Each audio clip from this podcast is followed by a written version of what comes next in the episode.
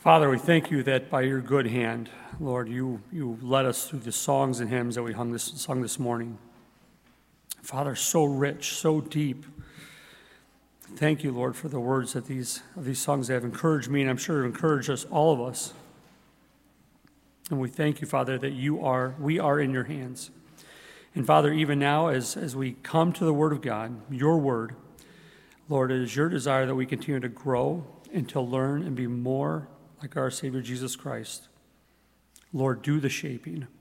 Grant us ears to hear, hearts to understand, that we may do just that in your power and your grace. We ask in Jesus' name. Amen. So, this morning is our second week in Philemon, and uh, I'm excited to come to you this morning uh, with this. And this is, uh, honestly, these are my next, these next four verses are my favorite verses of the book of the letter, I'll say. It's so short. And I'm uh, looking forward to sharing them with you this morning. As we mentioned last week, we're going to do the same thing again. We'll read the entire letter so we see the context as a whole together. And then we'll go back into verse 4 and we'll study together. So why don't we read? Open your Bibles with me if you would, uh, that you would see I'm reading correctly. Verse 1 Paul, a prisoner of Christ Jesus, and Timothy, our brother, to Philemon, our brother, our beloved brother and fellow worker, and to Apphia, our sister, and to Archippus, our fellow soldier, and to the church in your house. Grace to you and peace from God our Father and the Lord Jesus Christ. I thank my God always, making mention of you in my prayers, because I hear of your love and of the faith which you have toward the Lord Jesus and toward all the saints. And I pray that the fellowship of your faith may become effective through the knowledge of every good thing which is in you for Christ's sake. For I have come to have much joy and comfort in your love, because the hearts of the saints have been refreshed through you, brother. Therefore, though I have enough confidence in Christ to order you to do what is proper, yet for love's sake I rather appeal to you, since I am such a person as Paul, the aged, and now also a prisoner of Christ Jesus. I appeal to you for my child Onesimus, whom I have begotten in my imprisonment who formerly was useless to you, but is now useful both to you and to me.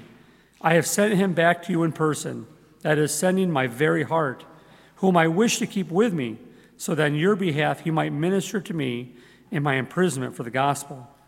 But without your consent, I did not want to do anything, so that your goodness would not be in effect by compulsion, but of your own free will.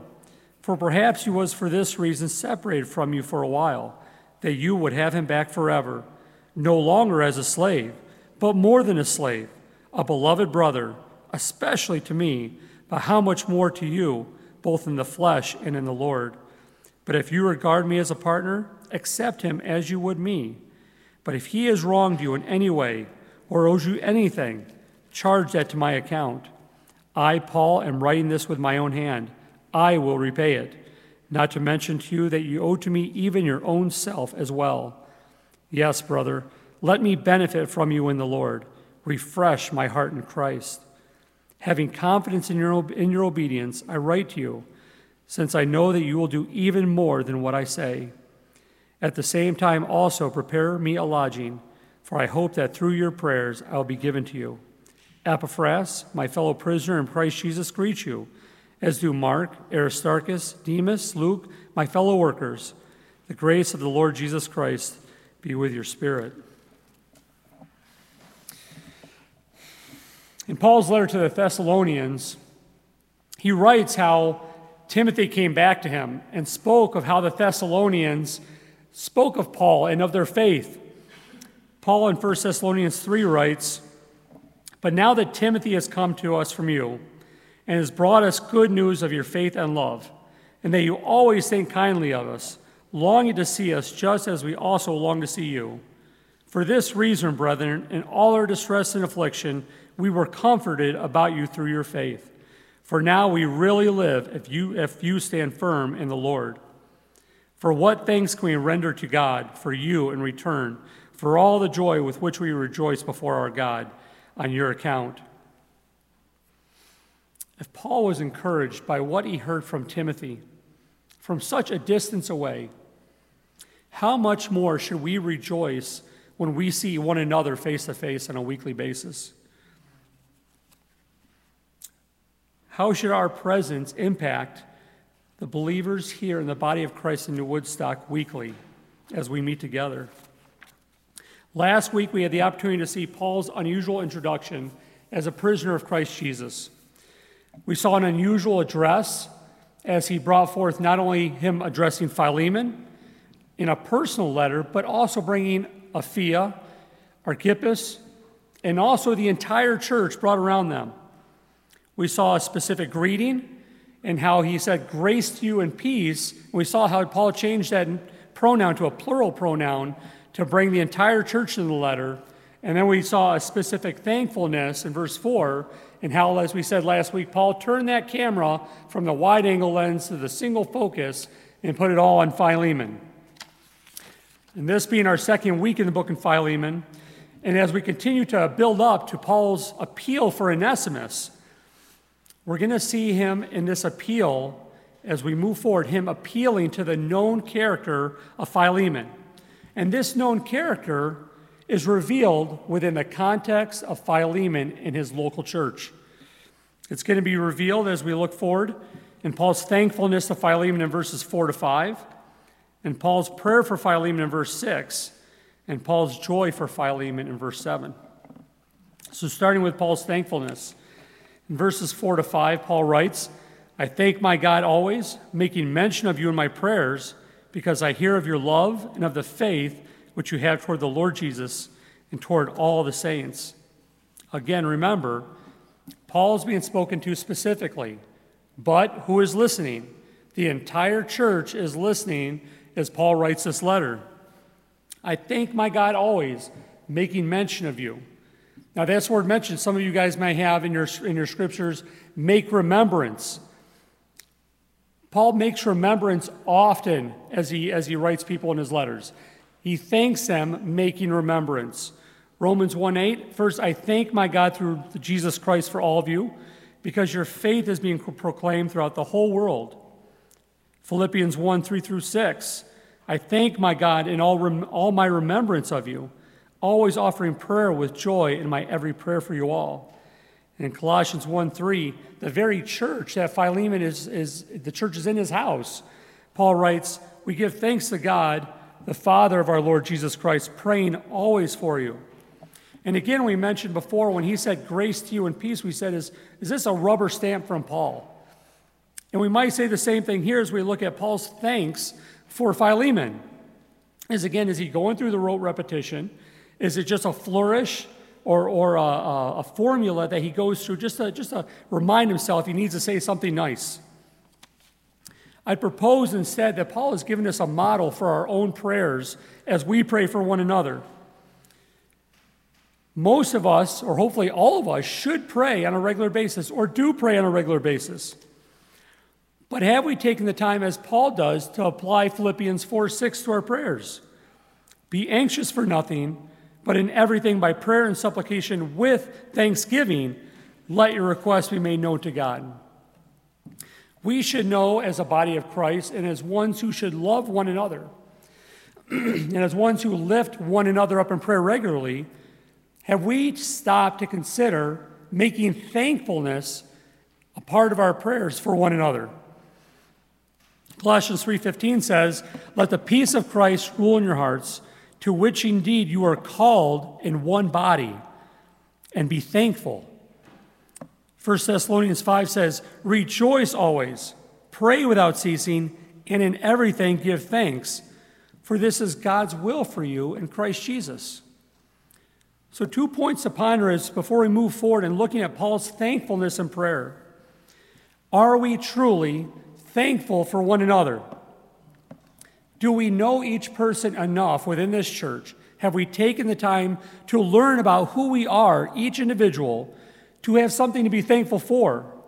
Remember, we talked about last week and we mentioned in passing 1 Corinthians 12 18 and how the Lord has placed each one in the body. And I will continue to harp upon this verse because it is so foundational to us understanding ourselves in this place right now.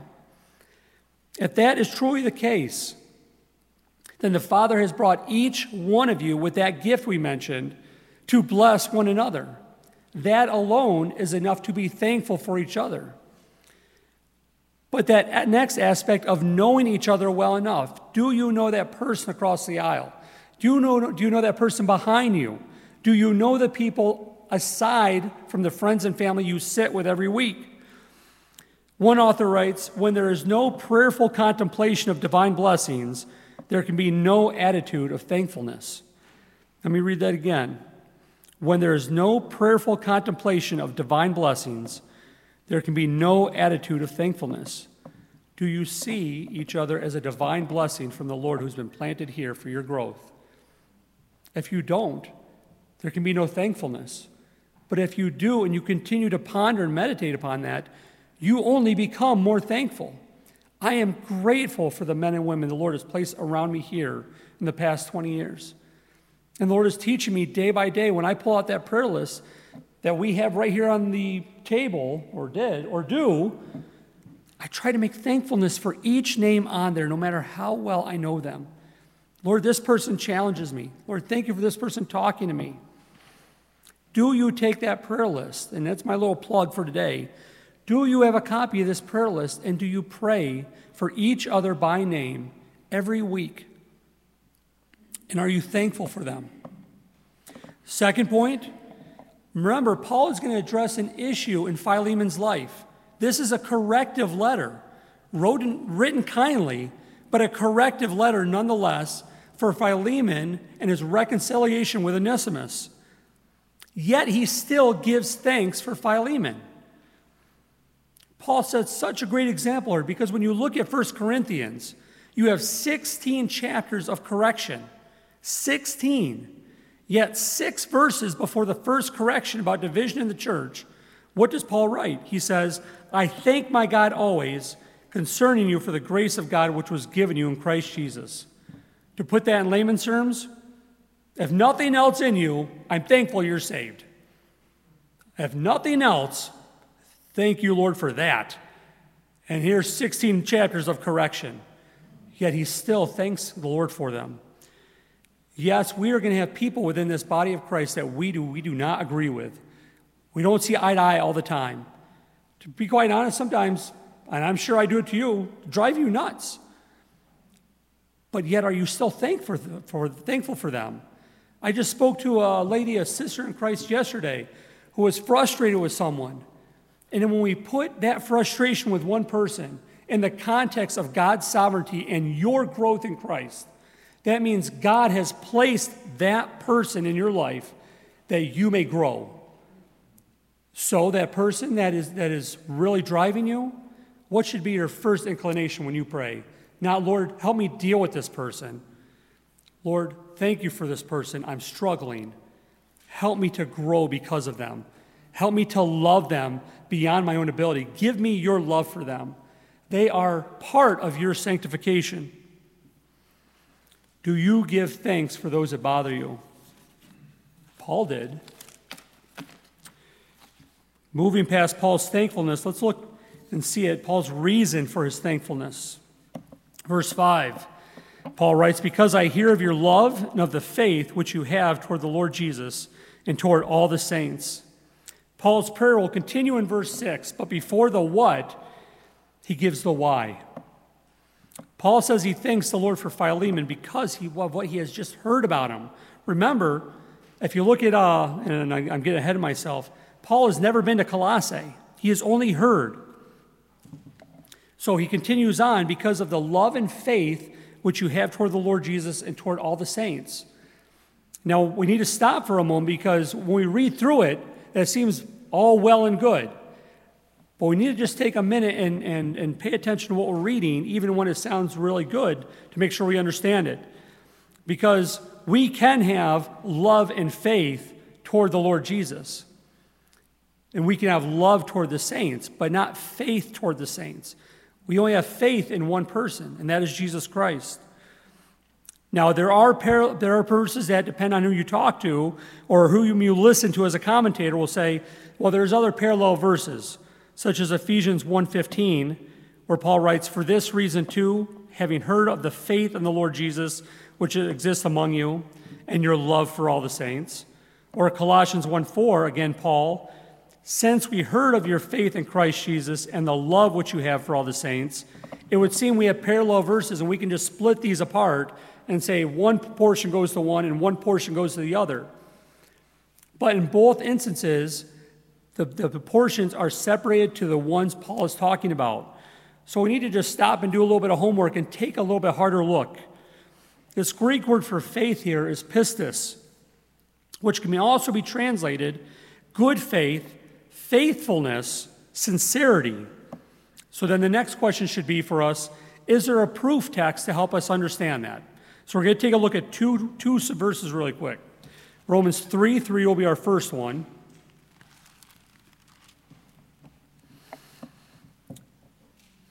Verse 3 What then? If some did not believe, their, un- their unbelief will not nullify the faithfulness of God, will it? So it's the same word pistis, translated faithfulness, faithfulness of God. Titus 2:10, Titus right before Philemon. And we're going to start in verse 9. Urge bondslaves to be subject to their own masters in everything to be well pleasing, not argumentative, not pilfering, but showing all good faith, so they'll adorn the doctrine of God our Savior in every respect. With this understanding, faithfulness, good faith, verse, verse 5 makes sense. Philemon has love, agape, sacrificial love, toward Jesus, and faithfulness to the, uh, to the Lord Jesus as well. He has love toward the saints and he is faithful to the saints, both of which we also should display to one another a love, a sacrificial love, and a faithfulness. In summary, and you might say in, in plain language, his life, Paul is saying that Philemon's life displays a consistent love for Christ and a consistent faithfulness. Because otherwise, if it was just one instance, Paul would not write about it here. And in the same manner, as we're going to see, Philemon displays a consistent love for the believers in his church and a consistent faithfulness. And this is important because you remember when we talk about Philemon and the fact that the house is in his church, that infers for us that he is a what? He is a leader within the church. And we are not leaders as if leaders in the world. The leader in the church serves the body of Christ. You cannot be a serving leader or one of service without faithfulness. He was faithful as a servant. But notice at the end, and this is something we're going to have to carry forward, in Paul presenting this characteristic of Philemon, Paul says Philemon has love for how many saints? He has love for all the saints. The Holy Spirit, again, is carefully crafting his words through Paul because we know where we're going in this letter. Paul is going to be making an appeal for Onesimus. Philemon, remember, you have love for all the saints. Verse 6, in looking at Paul's prayerful desire for Philemon, he writes, And I pray that the fellowship of your faith may be effective through the knowledge of every good thing which is in you for Christ's sake. Now, the and I pray is just added in there in italics so we remember where we're coming from. Verse 4, where Paul starts to pray. But our first leap into this and, and, and, to, and to look at this verse, I confess, I can throw myself in the weeds so quickly, and, and because there's so much richness within this verse in the Greek. And again, I know enough Greek just to hurt myself. But we can't go far too far without looking at that, that the fellowship of your faith, because it's one of those phrases for those who are in my Sunday school that I often say to you, if I was to have you stop and say, what does that mean? Well, we read it because it sounds good and we keep going. But if you were to be sort of put against the wall and say, describe what fellowship of faith is, what is your fellowship of your faith? You would sort of dance around it and wonder really what you're talking about. And I would do the same. That word fellowship is a common word we've heard in other, ver- uh, other sermons, koinonia. But it's important for us to understand in the context of this letter. I'm going to go through four verses. I'm just going to read through them. So if you want to write them down, I probably won't keep up with you in terms of page flipping. And then we'll go through them right afterwards. The first one in Acts 2.42, and in each one, we're going to have that word koinonia. Acts 2.42.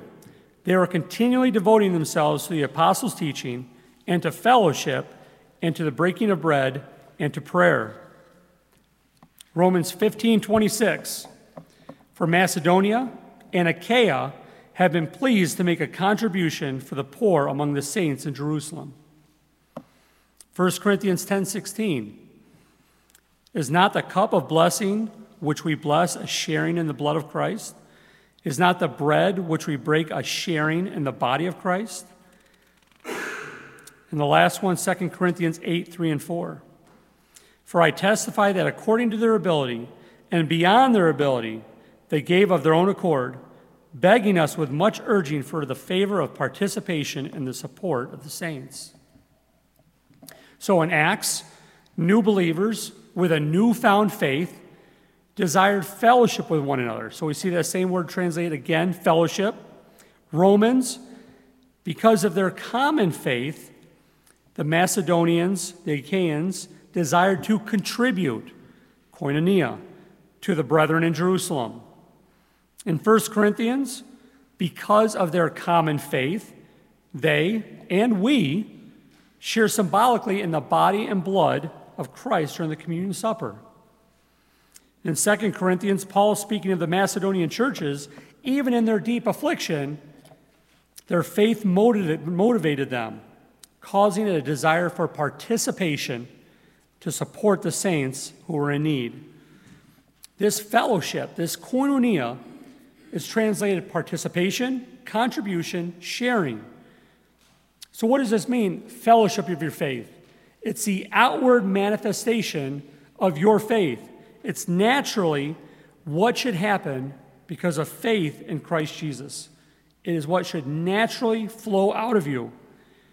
Paul in Ephesians 2:10 says, we are created in Christ Jesus for good works, which God prepared beforehand so we should walk in them. We should naturally have that outflowing of good works, a desire to honor Christ in our lives as a result of our faith. Philemon's fellowship of his faith, Paul writes, he desires that would be more effective. Here in verse 5, excuse me, verse 7, no, verse 6, verse 6. He desires to be more effective. And what does that mean? One verse really gave me sort of a clue what Paul is saying. I desire that the fellowship of your faith would be more effective. Hebrews 4:12 says, "For the word of God is living and active. He desires Philemon's fellowship of his faith, the natural outpouring, to be more active, to continue to be effective. It, he desires it to have a greater effect Yet through what? Through the knowledge of every good thing which is in you for Christ's sake. The Holy Spirit again continues to use words that have meaning for Paul and for Philemon. Through the knowledge of every good thing which is, which is in you towards or for Christ's sake. That knowledge is just not a general knowledge. This knowledge is a specific knowledge that lays claim to personal involvement, a working knowledge. Many times when you read your scriptures, when you see that word knowledge, sometimes you have a little one next to it, and you turn to the side and it says real knowledge. Or it has a little one next to it, and you turn to it and it says uh, true knowledge. It's the same word, epigenosis. And that word is a working knowledge. So Paul desires this, that this fellowship of his faith to have a greater effect through a working knowledge of the good that is in him through Christ Jesus. Now we know that Paul says that I know that nothing good dwells in me, that is my flesh. Yet with Philemon, he is called to a true knowledge of what is good in him toward Christ. And as McKnight says, uh, one of the authors, he says, this good lies outside of human capabilities and so emerges from God's transforming work. Let's turn to Colossians chapter 1 for just a moment. Here, Paul writes a parallel verse to what he's saying here. We're going to look at Colossians chapter 1, verses 9 and 10. For this reason also, since the day we heard of it, we have not ceased to pray for you, and to ask that you may be filled with the knowledge of his will and all spiritual wisdom and understanding, so that you will walk in a manner worthy of the Lord, to please him in all respects, bearing fruit in every good work, and increasing in the knowledge of God. It is through a knowledge of God's will and all spiritual wisdom and understanding that we can bear fruit in every good work. God's word, the Holy Spirit indwelling us, grants us a knowledge of his will that is the good in us towards Christ or for Christ's sake, not of ourselves, but of Him. So when we look at Philemon's chapter, uh, excuse me, verse 6, this is an exhortation from Paul to continue to do the things he is already doing within his church. It also points Philemon to correct action in the future as the appeal continues to move closer for Onesimus. And this is an important thing for us to understand with this exhortation for, from Paul to Philemon to continue to do what he has been doing within his church. How, how have we been doing these kind of things in our church? How is the fellowship of our faith within the church? Paul then writes about his joy from Philemon in verse 7 For I have come to have much joy and comfort in your love because the hearts of the saints have been refreshed through your brother.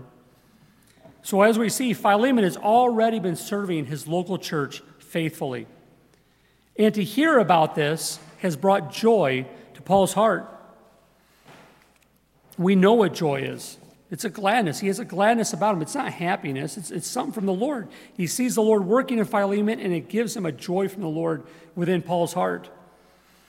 But this next word, comfort, this is, this is just akin right next to that word parakletos, which is the Holy Spirit, the comforter. Paul receives a comfort from just hearing about what Philemon is doing. But we see this love, this agape of Philemon, is determined by the actions it's going to take in the following words. He says he has much joy and comfort in your love because why? Because the hearts of the saints have been refreshed through you, brother. He's come to have much joy and comfort in his love. But remember, as we said earlier, Paul has not been to Colossae.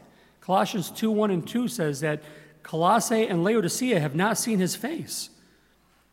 So for Paul, imagine Paul, leader of the Gentile church, to not be able to go there who is not able to directly help or work alongside this church.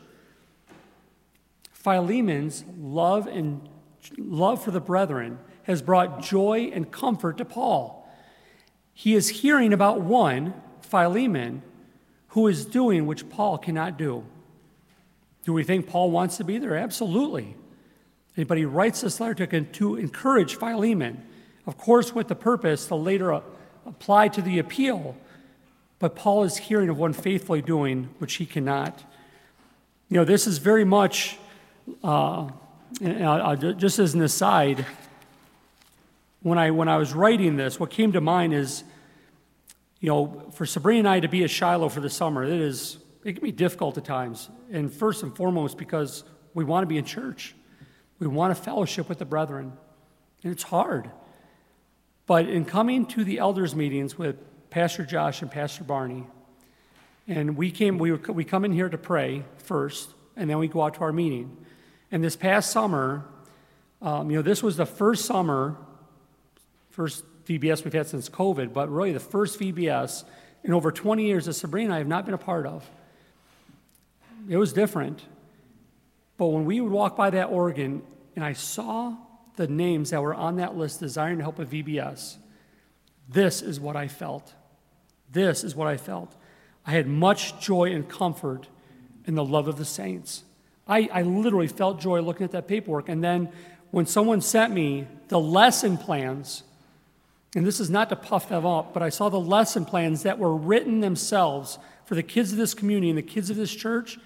They didn't go to another preset plan, a preset lesson. They wrote them. And when I read them as an elder, I was so touched. I felt joy and comfort in their love. They refreshed my heart for, as someone who could not be here. I was so happy. But this is not the heart, and when it talks about the hearts of the saints being refreshed, this word is not the word for a muscle. This is a place of the inner emotions, a seat of emotions for them, for Paul.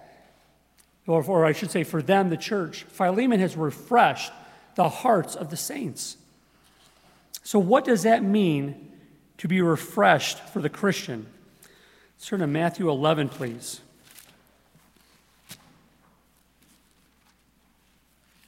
We're going to start in verse 25 to the end of the chapter.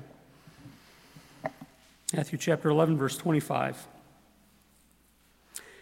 At the, that time, Jesus said, I praise you, Father, Lord of heaven and earth, that you have hidden these things from the wise and intelligent and have revealed them to infants.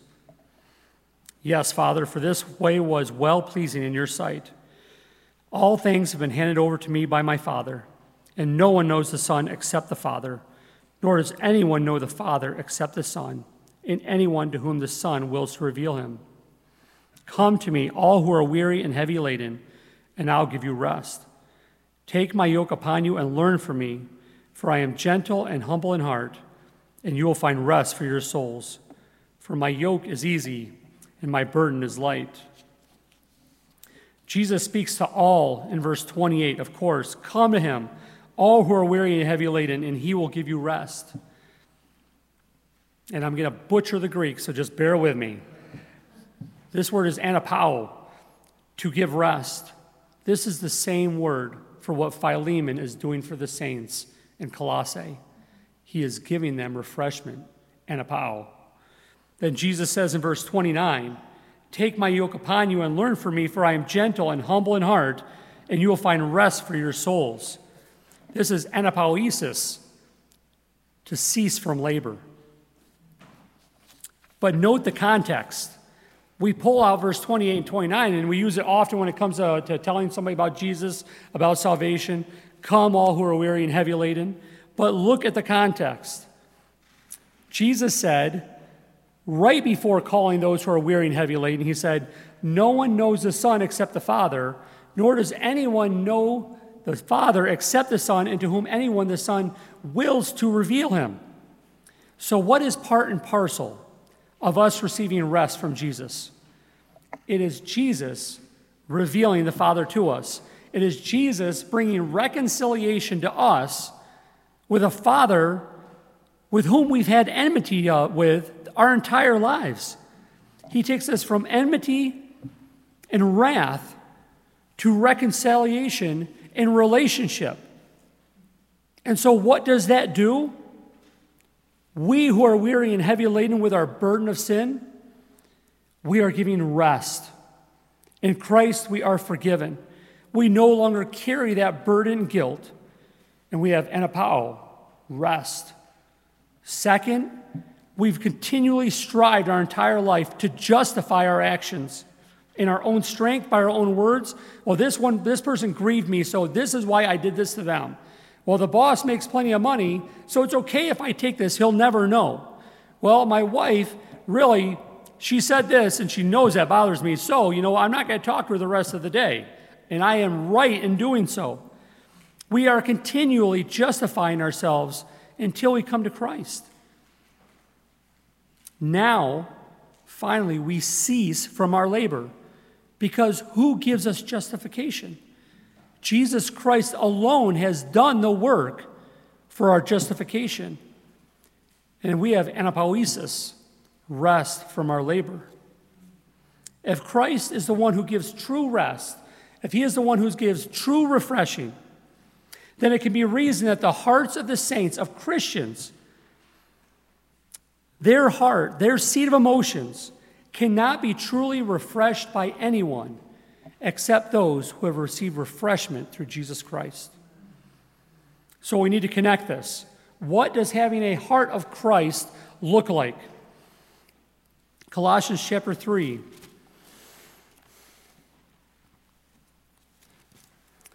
In verse 12 and 13.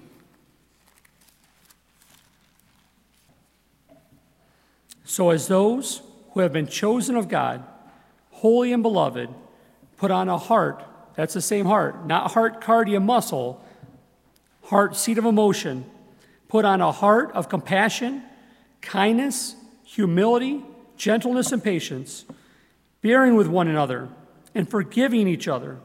Whoever has a complaint against anyone, just as the Lord forgave you, so also should you. This is the very same expression, idea expressed in Philemon. Paul, from afar, has found joy and comfort in Philemon's love for the saints because Philemon refreshes their hearts. How does Philemon refresh their hearts? He has a heart of compassion, kindness, humility, gentleness, patience toward the people in his church. He refreshes their hearts by having this heart of compassion. He bore with others, he forgave others. Just as the Lord forgave him, is how he has, has and is doing for others. He forgives them. And in doing so, it is not about what he's getting from the church, uh, it's about what he's giving to the others in the church. He is one who desires to refresh. When he comes with the body of Christ, he sees himself as one who desires to serve the others for their better. And Paul ends this verse by calling him brother. You can almost see Paul, the elder Christian, putting his arm around Philemon and saying, You have refreshed the hearts, brother. Well done. You are doing as you're supposed to do. So we'll stop there in verse 7. The human heart cannot be given rest or refreshed until it comes to a knowledge of the Father through the saving work of Jesus Christ. And in the same way, the human heart, the Christian heart, cannot be refreshed except by a heart that has already been refreshed by Christ. So, first and foremost, have you received the refreshment of salvation that comes in Jesus Christ? Have you received the rest that comes from laying down a burden of sin, knowing you cannot carry it to the end destination? Because there's a result there you don't want to see. Have you received the rest by laying it down now and letting Jesus forgive it and carry it the rest of the way, except to a different destination? Are you ready for your penalty to be paid in full? If if so, I encourage you to accept that salvation because there is no other salvation except in the name of Jesus Christ. If you have received Christ, if you know the rest and refreshment that's found in Him, what does the fellowship of your faith look like? Are you refreshing the hearts of the saints? Are they receiving refreshment from you? I've written about three different endings to this sermon, but I'm going to I'm going to end with this because it just happened recently. You know, this, this summer, as quick as it has gone by, Sabrina and I are exhausted. We are, we are just tired. And, and by God's grace, a couple came into my house yesterday. And, and, and as the Holy Spirit does, it just connects the hearts of believers. And they were willing to listen to me ramble on for a while. You know what they said to me? They said, Let us pray for you. And they prayed with the right words at the right time. And they touched my heart. In fact, they refreshed my heart. I had a joy for the rest of that day because it was at a right time when need was there. And, brothers and sisters, we have got to get past the immaturity in Christ and thinking that this is a place for attendance, but even more so, a place to attend with our brothers and sisters whom have hurts and issues and pains that you do not see. But we don't talk to each other and we head right to the door. Your brothers and sisters need more than news about your car or what you did last weekend or what you're going to buy this coming week. They need to be encouraged in Christ and be told, continue striving, continue moving forward. Ask the Lord, Am I a refreshment to my brothers and sisters in this body in New Woodstock? Let's pray. Father, we thank you for this morning. Lord, again, you have been faithful to give us breath in our lungs. And Lord, you have been doubly faithful by giving us a body in New Woodstock, a body of Christ, part of your body in this world. And Lord, by your good grace, you've planted us here. Lord, would you, you loved us so much that you gave your son, each individually for us on the cross. Lord, would you grant each one of us, and start with me, Father, that I would love and we would love each person in this church, that we'd be willing to sacrifice our time, sacrifice our, our whatever needs to be sacrificed that we desire to hold on to, Lord, that we would be that refreshment to those around us, that others would find joy and comfort in us, in our love for others. And Lord, ultimately, use us for your glory, we ask in Jesus' name. Amen.